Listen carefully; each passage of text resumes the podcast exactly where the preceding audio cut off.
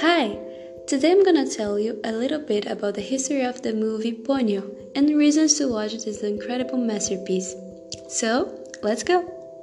Released in Japan in July 2008, Ponyo, a friendship that came from the sea, the film tells the innocent story of love and friendship between Ponyo, a goldfish daughter of a powerful water spirit, and Sosuke, a five year old human boy.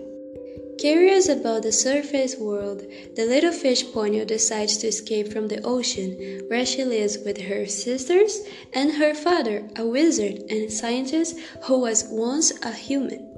On her journey, Ponyo meets Sosuke, with whom she develops a strong bond of friendship and therefore decides to live on land. To realize her wish, she must face a series of obstacles, such as her parents' objection and the fact that she has to become a human in a world full of magic. Now that you've heard the synopsis, let's go to the reasons. You should totally watch Ponyo because it's a fable about the emancipation and trust told with a great care and a sweet way.